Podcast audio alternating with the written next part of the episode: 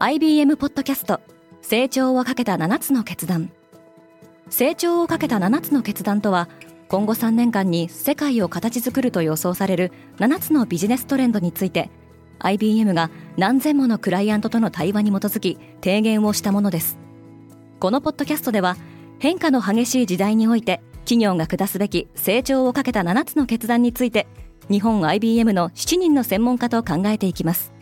今お聞きのリスニングサービスにてぜひフォローボタンからフォローをお願いします。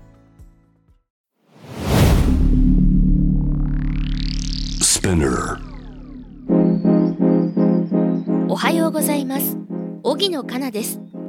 8月28日月曜日世界で今起きていること。ヨーロッパで新たなデジタル規制法が施行されました違反した企業には莫大な制裁金が課せられその額は例えば Google であれば160億ドルに及びます。このポッドキャストデイリーブリーフでは世界で今まさに報じられた最新のニュースをいち早く声でお届けします。デイリーブリーフがパワーアップ。今ならデイリーブリーフプラスを1ヶ月無料でお試しいただけます。各週土曜日に一つのトピックを深掘りしたエピソード。毎週日曜日にその週に起きたことをまとめるダイジェストエピソードを配信。ノートでは週末版に加えて書き起こし記事もお楽しみいただけます。世界が見ている世界の今をさらに分かりやすくさらに深く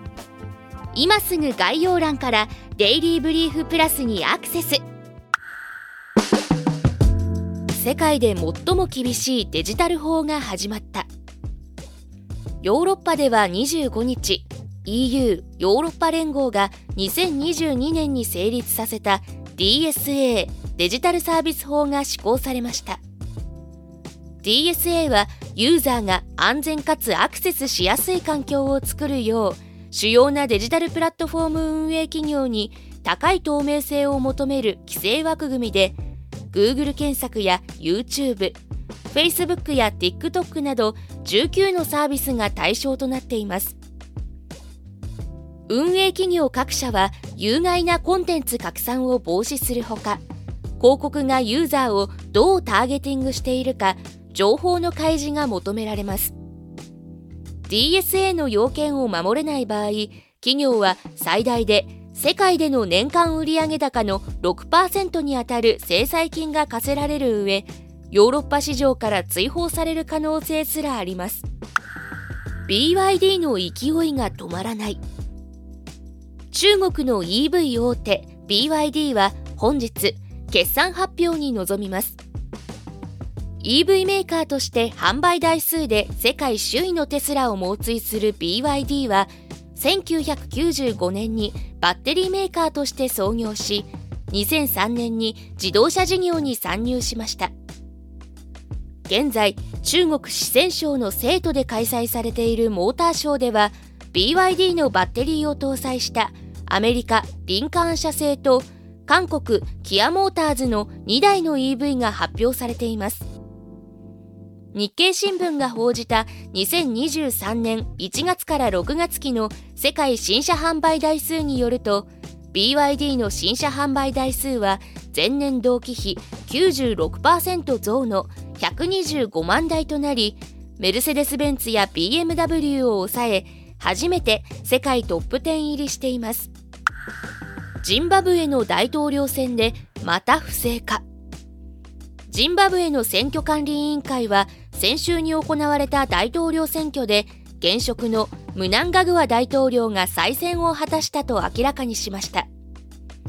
しかし最大野党を率いる対立候補のネルソン・チャミサは不正があったとして選挙結果を拒否すると宣言しています。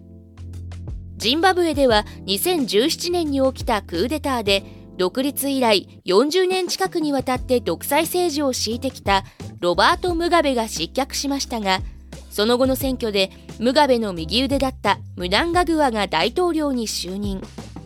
しかし当時も様々な不正があったとして国際社会の批判を受けています。ジンバブエではインフレ率が3桁を超えているほか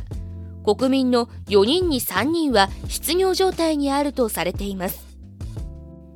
失業率とインフレ率の合計から GDP 成長率を引いて算出する飛散指数では調査対象となった157カ国で最下位を記録しています。中国恒大の経営再建への道のりは険しい。経営危機に陥っている中国不動産大手中国恒大集団が27日今年1月から6月期の連結決算を発表し最終損益が330億元。日本円にしておよそ6600億円の赤字になったことを明らかにしました。同社は過去2年間の最終損益も合計5820億元の赤字を計上しています。同社は今月アメリカで連邦破産法15条の適用を申請。また25日には香港市場での取引再開を申請しましたが先行きは不透明です。キーウの幽霊が命を落とした。ウクライナ空軍は中西部ジトーミル州の上空で軍用機2機が任務中に衝突しパイロット3人が死亡したと発表しました。犠牲者の1人はジュースの名で知られる29歳のアンドリー・ピルシチ港でロシアによるウクライナ侵攻開始時に首都キーウの防衛を担いキーウの幽霊と呼ばれていた部隊に所属していました。一方ロシア当局は北西部に墜落した自家用ジェット機に乗っていた犠牲者10人の身元について DNA 型鑑定などを行った結果として民間軍事会社ワグネルの代表エフゲニー・プリゴジンの死亡を確認したと明らかにしました。今世界で起きているニュースをいち早く受け取りたい方はデイリーブリーフをぜひお聞きのプラットフォームでフォローしてくださいね。そしてデイリーブリーフは皆様のご意見をもとにより良いコンテンツにアップグレード中です。引き続きパートナー、リスナーの皆様のご感想をコメント等でお待ちしております。荻野かなでした。良い一日を。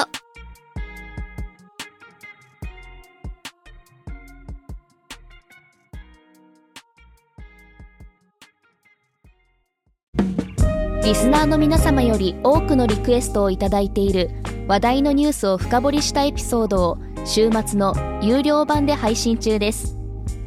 今なら1ヶ月無料トライアルを実施中。詳細は概要欄に記載しています。この機会にぜひ聞いてみてくださいね。感想ご意見もお待ちしています。